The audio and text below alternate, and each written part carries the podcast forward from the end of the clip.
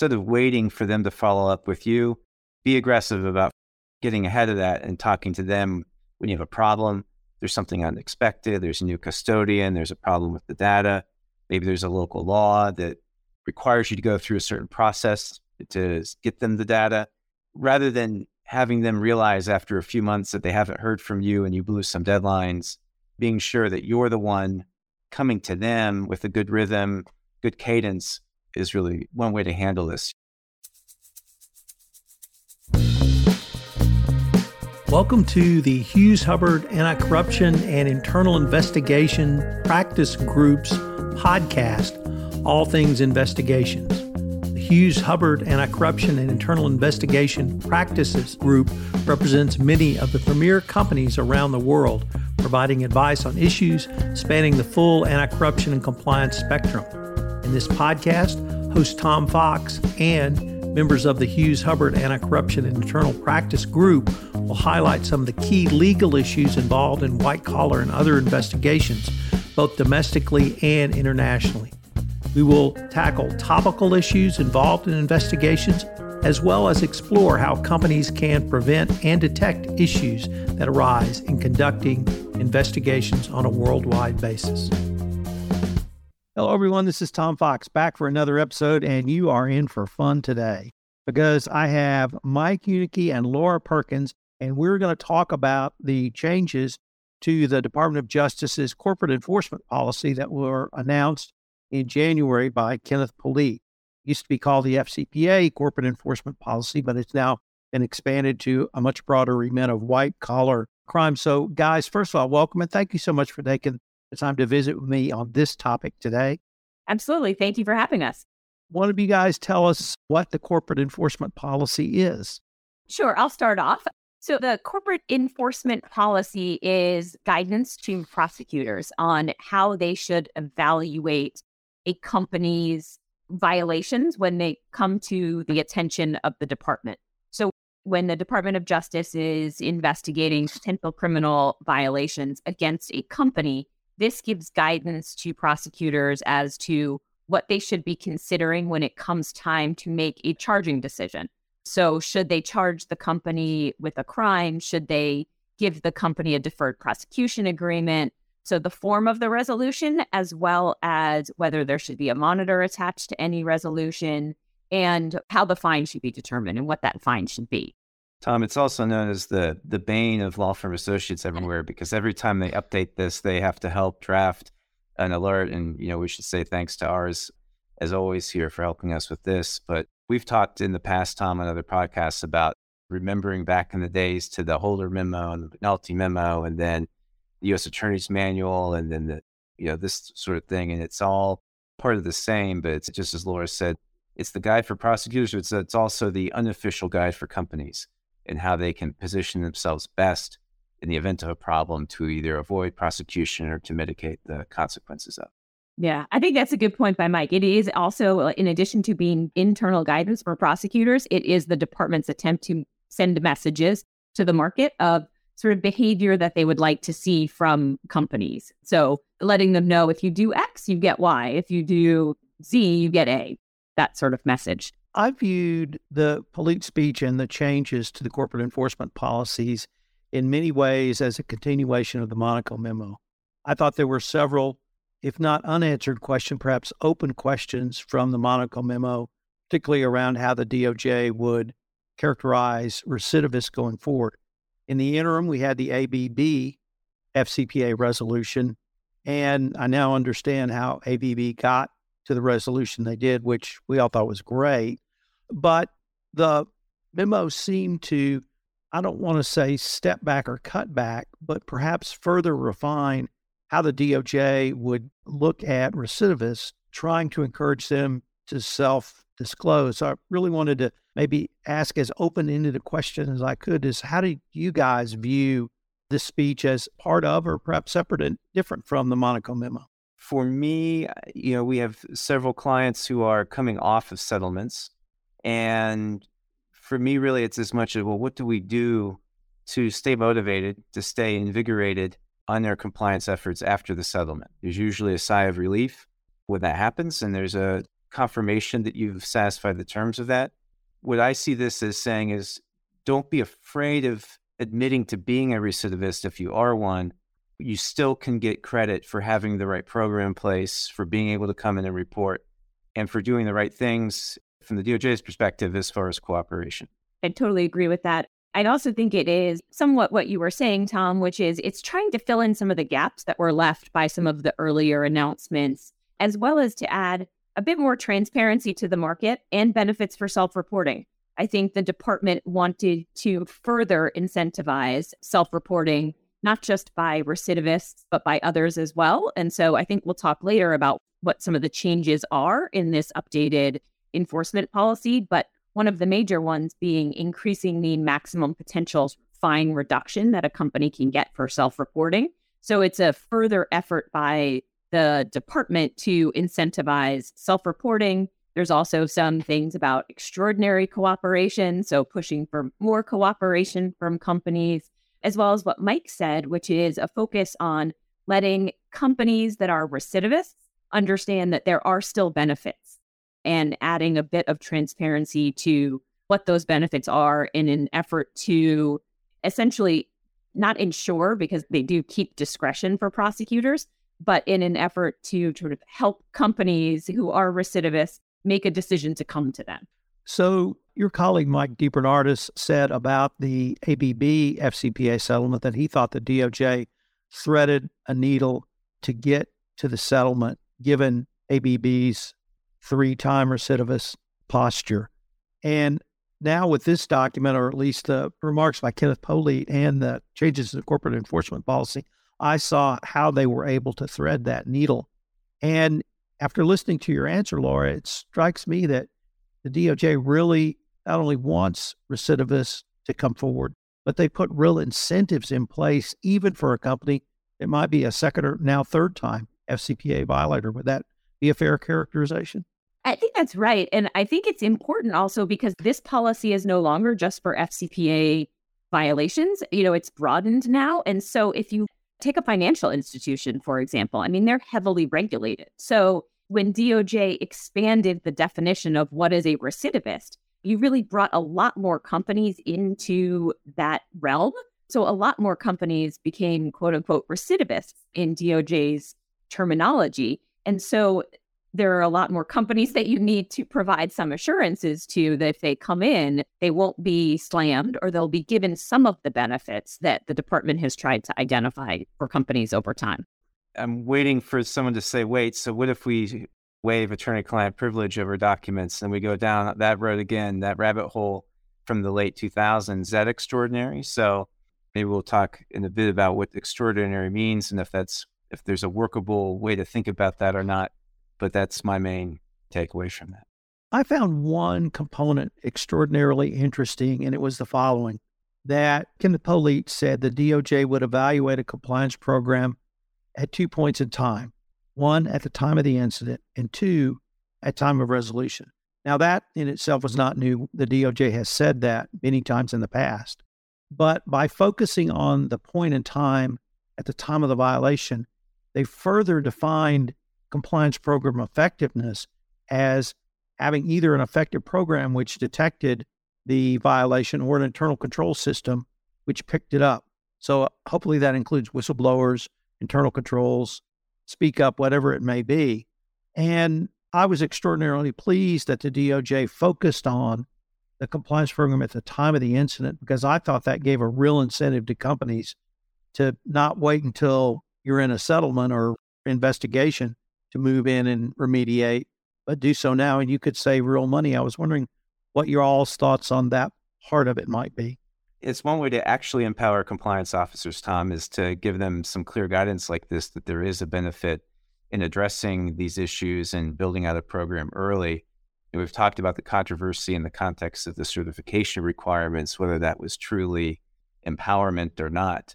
I think it's a huge benefit for compliance officers to be able to point to this and point to those two points. It's a bit of a flip side from what we saw in the Monaco memo, to your point, that this is kind of a continuation of the dialogue and dialogue we've had for decades with DOJ. where they expanded the scope of the criteria on which a monitorship might be based. And in that context, they suggested that, well, we might still impose a monitor on you if the conduct was really bad at the beginning, regardless of how good your program is at the time of resolution. And so at least there's some hat tip here to having the right program in place at the beginning. I think the changes here can be very helpful to compliance officers and really do point to the department's focus, like you said, Tom, on the program at the time the violation occurred. They're sort of shifting the look even more to that period of time. Yes, there is still a look at the time of resolution, but that really relates more to whether you'll get a monitor. And there's always a lot of focus on that in an attempt to not get a monitor following a resolution. But can a recidivist, for example, not get any kind of a resolution because their compliance program detected the violation and they were make a de- able to and did make a decision to come in self-report the conduct to DOJ. There's more focus on what was the status of your program. So I think it does provide a clear incentive for companies to continually maintain a good compliance program and controls that can detect these violations. And then the company, of course, has the decision point once a violation has been found or a potential violation to decide whether to self report. But even if they don't self report, the existence of a good compliance program at the time of the violation will be evaluated and will be a factor, an important factor under the new guidance. We turn now to one of the other very big changes, and you touched on this a little bit earlier, Laura, which is the now up to 75% discount, which is possible. I have studied the U.S. sentencing guidelines for 15 years, and I pride myself as one of the few non prosecutors who has any idea what goes into it. And there's a lot of factors. And then from those factors, you get a range and obviously a low range and a high range and a middle range. But Laura, what I, and I'm directing this question to you as the former DOJ prosecutor on this panel, what I saw with that 75%, in addition to just that number 75%, coming off the low end, because I've seen companies that are above that low end at 5%, 10%, or even in the middle range. And it's tens of millions, sometimes hundreds of millions to be in a higher range than the low end. So to me, 75% off the low end is almost kind of a double plus. It's 75% and then it's the low end. What are your thoughts on that part of this change? That definitely is a significant change. It was put in place to further incentivize self report to say, look, if you come in, if we decide you need a criminal resolution, you can get a very sizable discount. Because when the pilot program was first put in place, when the corporate enforcement policy was put in place, capping at 50%, even off of the low end or mid range, was lower than what had happened in a lot of previous resolutions. And so there was a lot of criticism, frankly, that look, you're putting in place this policy in order to incentivize self reporting. But in fact, what you're doing is cutting short the benefits we could have received before you even put this policy in place. And so now they've raised to 75%. And that can make, like you said, a market difference in the amount of criminal penalty. Under the sentencing guidelines, the corporate fines stack up quite quickly.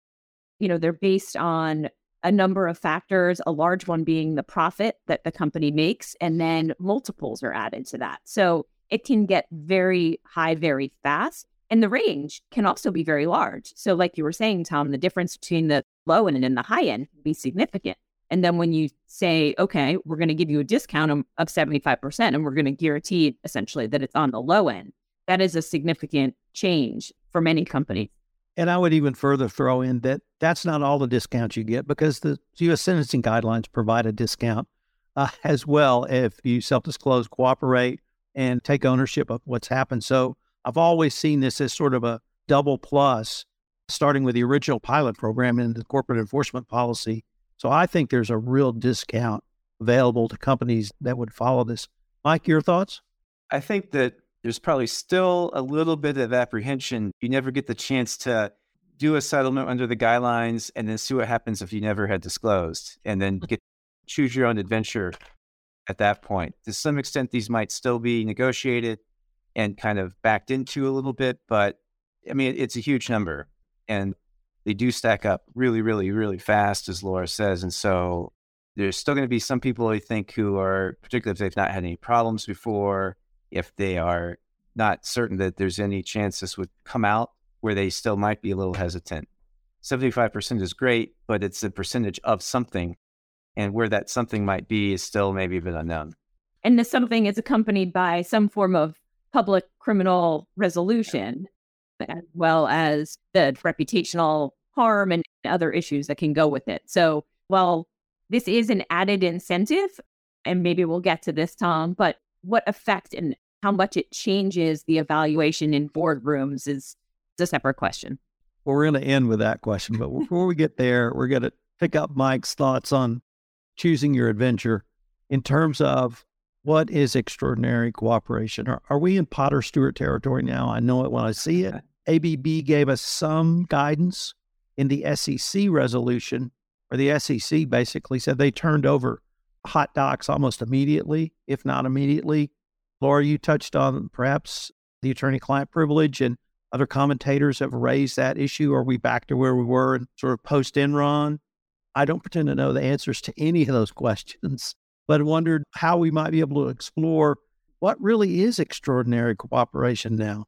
When Lauren and I were preparing for this, Tom, Laura had a good concept, a buzzword maybe, but proactive. And so I know, Laura, if you want to explore that a little bit, but I thought that was a good way to give some concrete guidance to companies about one way to stay least on the good side of extraordinary. Like Mike said, we were, we were talking about this, and I think, like you said, Tom, I think it will be. You know, when you see it, it's always going to be one of those things because it is a very subjective analysis by the prosecutors. How cooperative was the company? And some of the guidance and speeches that the department has made, they do talk about proactive cooperation being an aspect of sort of the expected full cooperation. How proactive, how often, I think that's a lot of where the difference will lie between full cooperation and extraordinary cooperation. It will be things like the department didn't even know about X and you rapidly brought that to their attention, you made it available to them, you translated it for them, those sorts of things will all be in the range between full and extraordinary. But I think it is definitely something that will be very subjective, but it will largely depend on the speed and the fulsomeness of the material that is going from the company to the department. One rule of thumb, Tom, might be instead of waiting for them to follow up with you, be aggressive about getting ahead of that and talking to them when you have a problem. There's something unexpected, there's a new custodian, there's a problem with the data. Maybe there's a local law that requires you to go through a certain process to get them the data. Rather than having them realize after a few months that they haven't heard from you and you blew some deadlines, being sure that you're the one coming to them with a good rhythm, good cadence is really one way to handle this. Laura and I were joking earlier that it can't be that as you're doing a review, the first level reviewer flags a hot document and then it's immediately sent to the DOJ. I mean, that's surely not what they want, nor what they have the resources to deal with. And presumably, there's still the principle that they want you to be able to articulate what it is you think you're seeing. Couple this, though, with the expectation that individuals will be prosecuted in parallel to corporate investigations. It does mean that you really need to profit from someone like Laura with experience as a prosecutor to triage your review. Yeah, it'd be nice to leisurely sit and do a five or 10 year review of the entire ocean, but knowing what they need, particularly what they would need as evidence and how to get it to them in an evidentiary value would be important. If you know that a certain person was running the particular business partner or agent relationship that is likely going to be the big thing, focusing on that person's interactions with that third party or their interactions with the compliance function about that third party might be really important places to start. I just want to add one thing. I think Mike made a really good point there, which is that a lot of this will go to how you conduct your own review. So, as the company is doing the internal investigation, in order to provide that extraordinary cooperation, you need to conduct the review in a way that is efficient and that gets to the main points faster, because that's how you can share them faster, or at least decide what should be shared and, you know, cooperative sense on a more rapid basis. So it's not just how you share it with the department, but it's how you gather it. Because in order to share it, you have to have it done efficiently in the first place.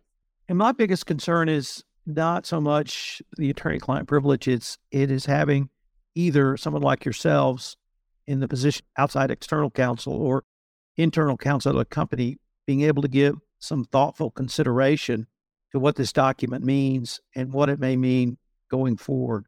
Uh, that's really the point that I haven't been able to resolve myself.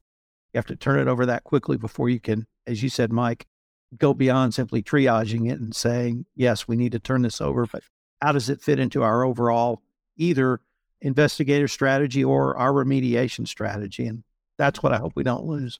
I hope we don't as well. I will say that in my experience, there are instances where, you know, you see a document and you instantly know this is a document that I'm super interested in. I'm sure they would be interested in.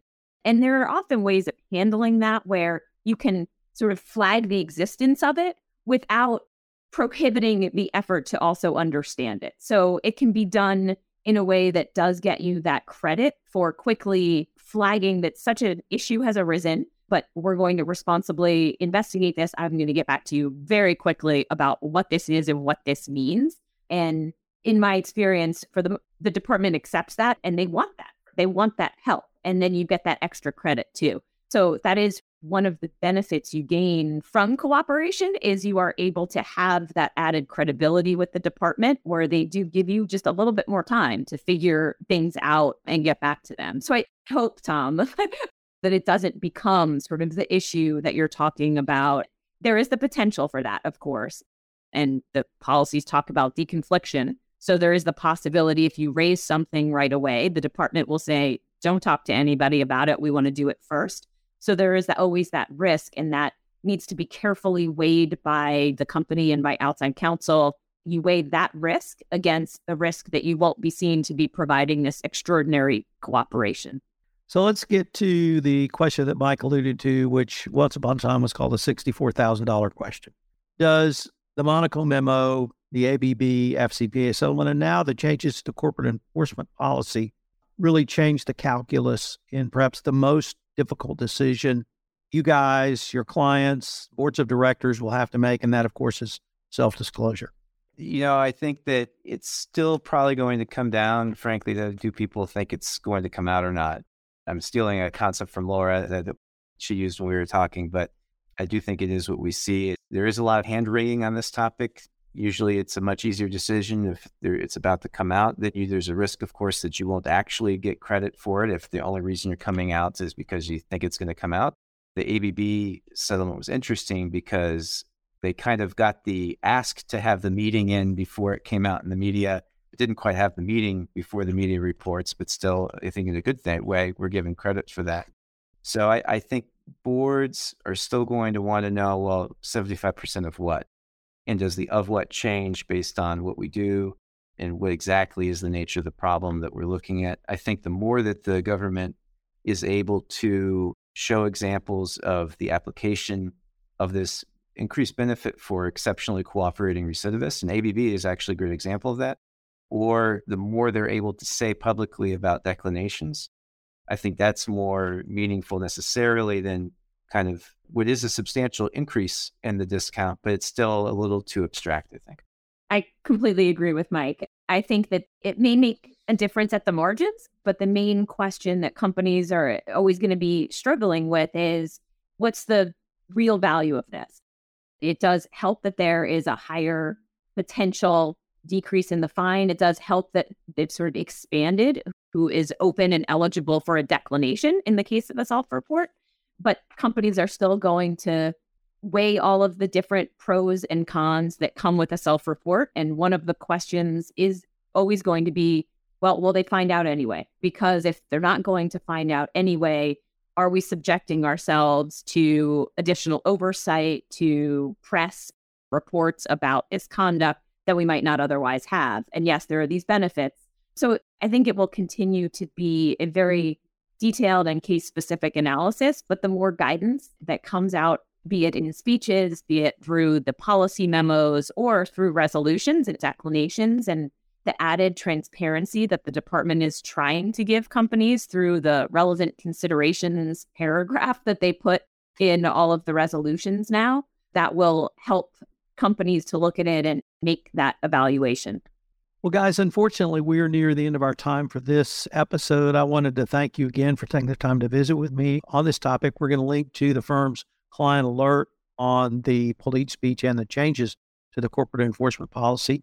I had a ton of fun and I'm looking forward to continuing this conversation. Likewise. Thanks, Tom.